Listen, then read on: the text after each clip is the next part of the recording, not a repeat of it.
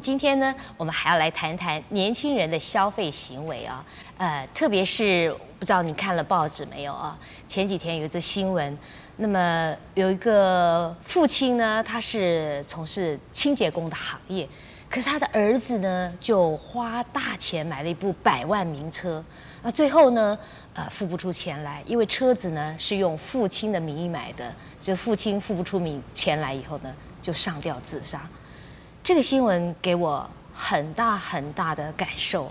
现在年轻人到底出了什么样的问题？他们的消费观到底有什么差错？让我们继续来请教圣严法师。师傅你好，陈小姐好。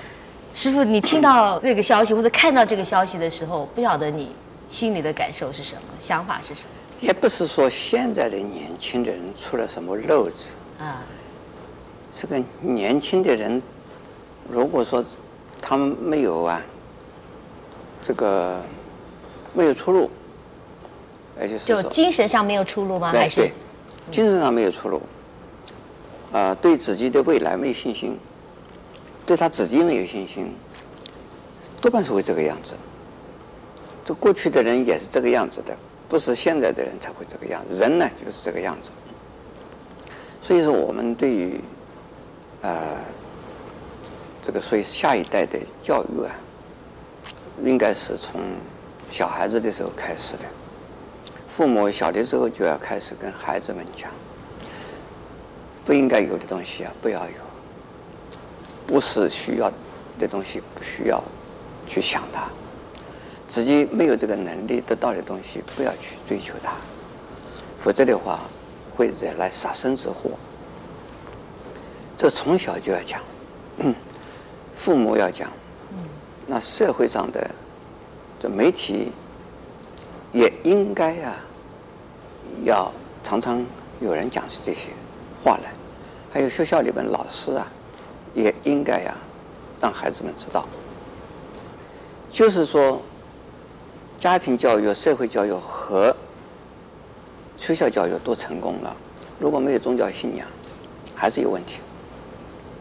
有宗教信仰的人呢，就相信，呃，不管是什么宗教啊，就相信呢，自己的福气有多少，嗯，但是自然会来的。如果没有福这个福气，自己去啊，啊、呃，挖空心思去想办法。啊，抢啊，或者是偷啊，或者是呢，用什么啊、呃、不好的手段啊，去得到了的时候，那这是这是违背的，违背自己的信仰的。是。那这样子的话呢，就不会啊，有所谓少年的问题。是少年的问题是在于他们，因为他们不清楚，他们对社会不负责，对自己也没有什么好负责。对自己也没有信心，嗯，总觉得自己捞到了就，就一天就一天。可能有时候他们的想法比较短浅吧，只注意到我立即要有这个名车的享受，对，没有想到我因此要付出的代价。啊、呃，如果你自己没有思考到这个下一步会怎么样，那会很容易的招来横祸啊。比如说，这个年轻的人用他父亲的名字。买了这么一辆车子，他认为他的父亲能够付得起钱，但是他不知道他父亲的收入究竟有多少，他父亲的经济状况究竟是怎么样，他不晓得，所以说呢，他买了以后，要他父亲付钱，父亲付不了钱，这个自杀了，变成这样。这像这样的年轻的人，就是很不负责的。像这种人多不多呢？嗯，应该是很多。啊，对，年轻的人多半是自己对家庭不负责任，对自己也不负责任的。可只想到眼前，哎，只知道眼前。因此呢，这还是要我回到啊，说教育上去。小孩子很小的时候，他就要教教他们。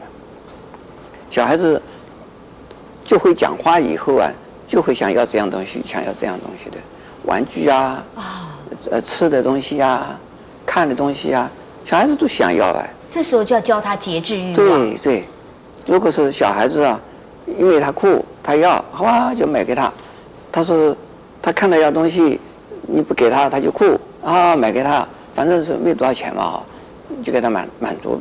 可是呢，这样子越来越大，这个贪心，这个贪念呢越来越大，认为反正是我要的东西你都会给，我哭一下你就会给，呃，或者是我吵一下闹一下你会给，嗯，那这个父母就是不没有没有尽到责任的。所以持续的不断的满足孩子，有时候并不是件好事。你以为是对孩子好，可能长大了以后让他就是觉得我的欲望随时都要被满足，会犯法，嗯、会坐牢，呃，会这个样子。不过师傅哈，我我觉得其实就每个人有的时候都会喜欢一样东西哈，比如说，哎，像我们的摄影师，他喜欢电脑。他就永远觉得这个电脑还不够好，还不够好，一定要买更好的、更好的、更新的。那这算不算也是一种欲望？愿望并不是一个坏事啊，有这个能力可以得到的，可以买得到的，那应该可以买吧？买了以后，因为你的工作要顺利一些，你的产品品质要好一些，那为什么不不买呢？那如果是没有这个能力，没有这个钱。啊，你也根本不需要用那个这么好的电脑，你用这个电脑，用这个电脑，用这个老的电脑，产品是同样的东西，类似的，好不了多少，那你为什么一定要花那么多钱呢？哎，因为人家的，人家有。这自己也要有，对，这就是虚荣，这个是没有必要的。谢谢师傅开示，呃，师傅常常提醒我们啊，需要的才要，想要的不重要。那么所以呢，每一次从事消费行为的时候，就要想一想，这是真正自己需要的呢，还是想要的呢？欲望还是节制一点的好？欢迎你待会儿继续跟我们分享佛法的智慧。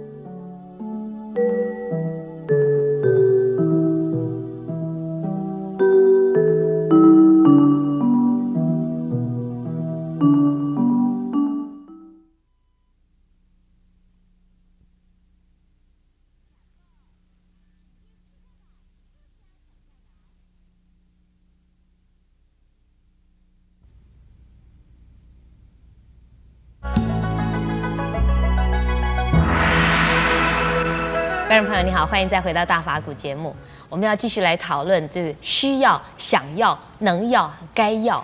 其实啊，我也是师傅的信徒啊，所以我在从事消费行为的时候，我都我都会想到师傅的话，就说，呃，这个华服啦、华夏啦、名车啦，不代表你的身份，不代表你的价值啊，你的不价值不是寄托在这身身身上。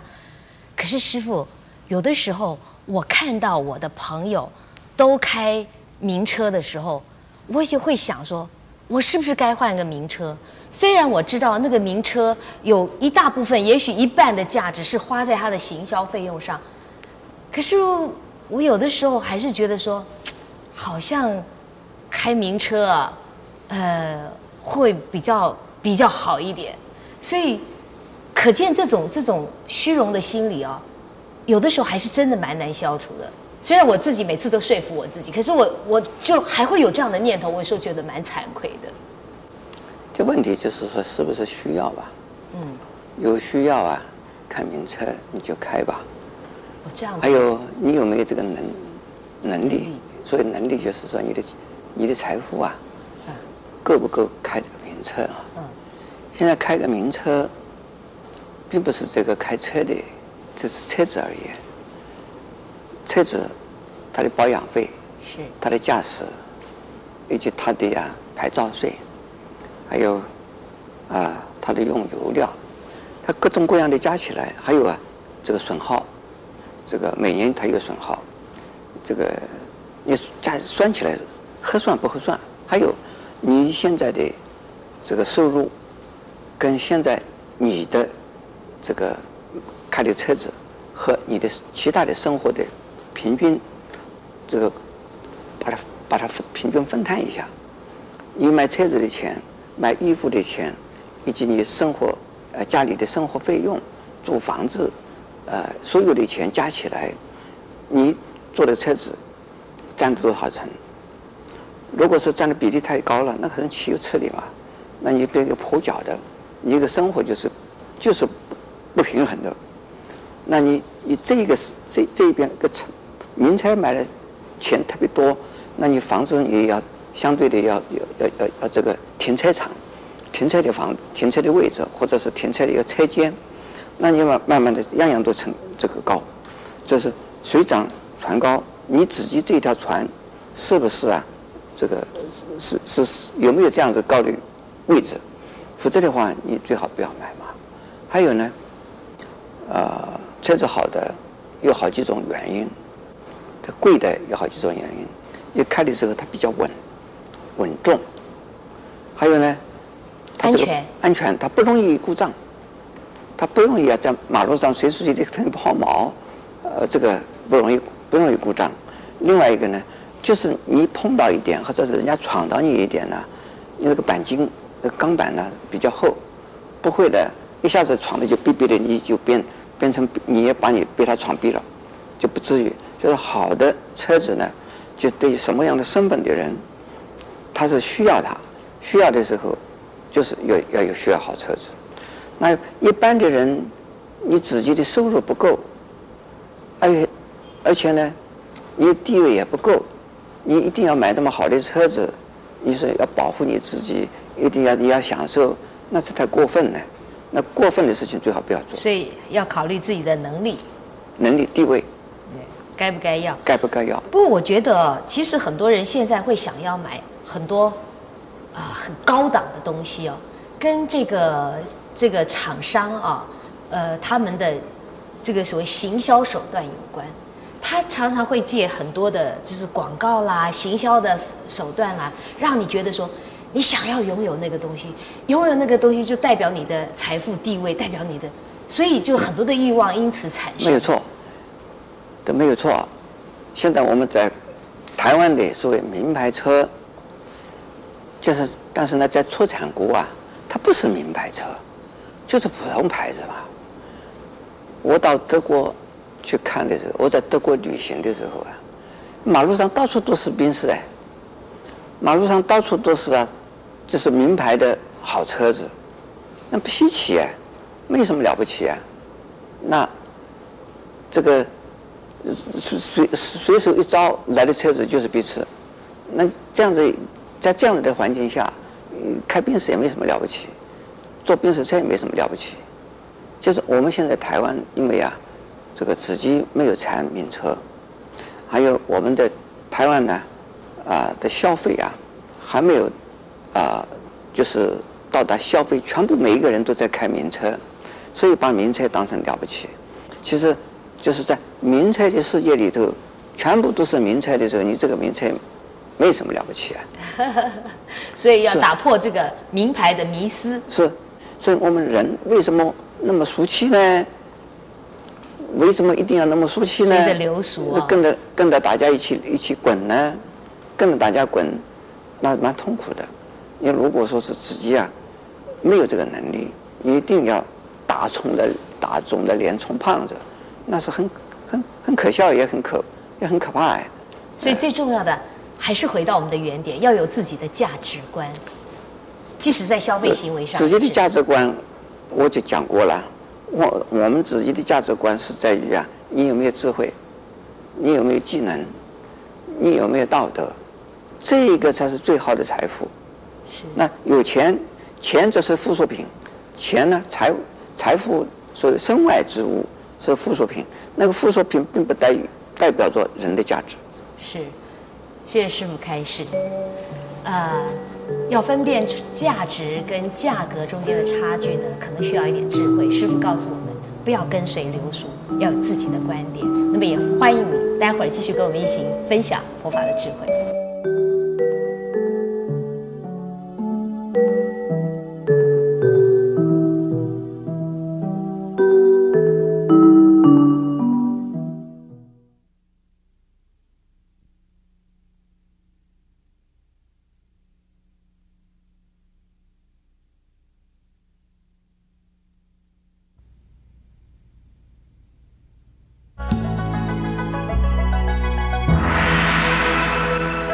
你好，欢迎再回到大法古节目。我们要继续啊，来谈谈这个消费行为，特别是年轻人的消费行为。有时候我觉得，我们也该帮年轻人想一想，站在年轻人的角度来思考的话，其实他们会有这样子的消费行为啊，可能也是社会上造成的。譬如说，他们走到哪儿都看到那么大的广告，告诉他这个有多好，穿上它你就美丽。然后呢，这个名车有多好，开开上它你就是名人，你就有多威风。所以在这样子的。呃，耳濡目染之下，他没有很高的物质欲望，也不可能，那怎么办呢？很想要看你有没有这个钱呢、啊？你的银行里有没有钱呢、啊？还有你的收入里头够不够啊？要考虑一下，一定要个预算嘛。人呢，这个这是我们中国大陆啊，这个老祖母讲的话了。哦。人呢？吃不穷，穿不穷。如果计算不到呢，一世穷。啊，对对对。所以吃穿是不会穷的，可是你不会计算，也就是不会预算，也就是不会打算。嗯。你不会打算你的收支是不是那个平衡？嗯。收支平衡之外，你还能够要储蓄一些。如果这样子的话，那你一辈子是有钱的人。如果说是你没有考虑到收支平衡，你老是眼吃眼吃卯粮，对，如果是这样子的话呢，你一生就是穷的。所以是有钱或者是没有钱，这是小事；穷不穷是大事。是像我这个人呢，我一生就是没有钱，嗯，但是呢，我一生呢不缺钱用，是这个是很奇怪的事。因为你从来不会超过你所有的去花钱。对，我我身上钱很少，我每一个月的这能够得到的钱呢、啊、非常少。就比如说我在留学的时候啊，我身上根本没有什么钱，非常非常少的钱。可是呢，有些留学的同学跟我在一起的时候啊，常常要我请客。哦，因为还是来跟你借钱。对，我请客而不是借钱了、哦 哦。请客。因为他们他们身上没有钱了、啊。如果出门的时候买一张票，他们身上没有钱，他说：“哎，你替我买一张好不好？我下一次买给你，替你买。”我这个好吧，我替你买一张吧。但是呢，这种小事我可以做，大钱我不会花哎。还有比如说我做的房子，我做三个半榻榻米，后来做了四个半榻榻米，一个榻一个半榻榻米很小哎。对，差不多一个人躺上去刚好。对呀，我做四个半榻榻米的一个房间呢，原来是三个半，后来这样加四个半。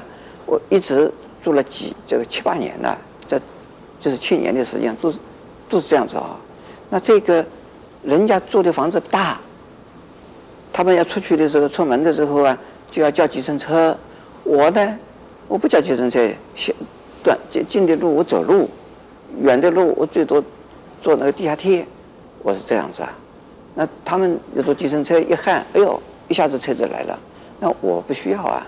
那因此我有钱呢、啊，他们反而没钱。哎，我我我不穷，我我不穷啊，他们穷的比我还要穷，呃，但是呢，他们收入比我好，但是他们很痛苦，经常觉得哎呀没有钱没有钱，明天明天的饭不知道在哪里，他们会有这种这种窘态，我没有。他不会量入为出。是，就是量入为出是非常重要的，所以说呢。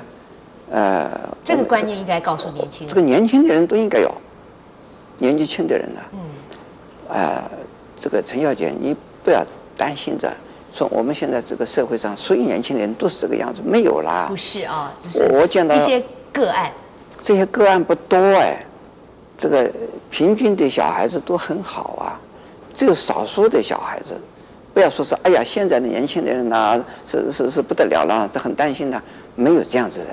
这少数的人，少数的人由于父母的关系啊，有的他们自己的性格里的有一种问题，还有啊社会的一些诱惑力，是这样子的一种原因。所以说呢，他就是觉得这个好像是就是头脑不清楚了，头脑不清楚，不不清楚自己下一步是怎么走。这个买了东西以后，用了东西以后，钱怎么来？他们没有思没有思考这个问题，是，那这个呢，人数还是不多的，所以所以谁也不必那么担心。所以这个就是要他们常常来听听大法鼓。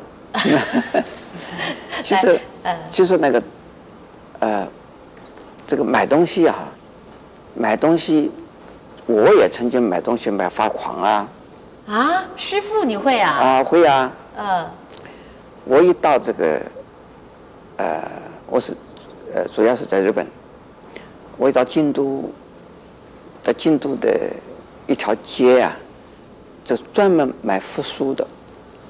而复书的里边有好多的古书，这都是绝版了的书。嗯。您不买，下一次就没有的。嗯。这些绝版的书就是有人呢，这个一些学者哈。老的被学者死掉了，凋零了。对。他的儿子，他的孙子，不是研究佛教的，他不知道这个书的价值。哎，就把它拿出来放到旧书店去买了。那这种书可遇而不可求的，所以你不买，以后就没有。所以我到怎么办呢？我到旧书店上，旧书天上一逛啊，我就要一大堆的买回来。那眼吃卯粮了吗？那倒不至于。啊，我我晓得。到了这个京都那条街啊，我一定会买好多书，所以去的时候预先需要存钱，呃，就就买一大堆书回来。那但是呢，买了书，选一选，选一选，看一看身上钱还是不够，那退掉几本。还是要量入为出。哎，真的还是要量入为出，要不然的话不得了哎。是，可是那个电脑迷啊，那个去逛光华商场，可能跟师傅很像。看了一个东西很好，比我家里那个好，有没有用呢？也许没用，可是好想买哦。师傅，这时候你给他的建议是什么？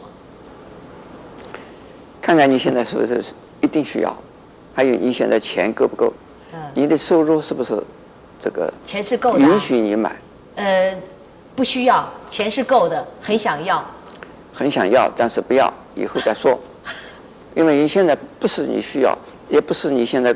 你的工作上面呢，一定需要。该要的，哎，所以还是不要。谢谢师傅开示。所以呢，师傅告诉我们啊，对付物质的诱惑，要勇敢的说不。也就是说，你想清楚了，这不是需要的，这不是该要的，这不是能要的时候，就要坚定的说不，然后来这个抑制自己一时的冲动。更欢迎您下一次继续跟我们一起分享佛法的智慧。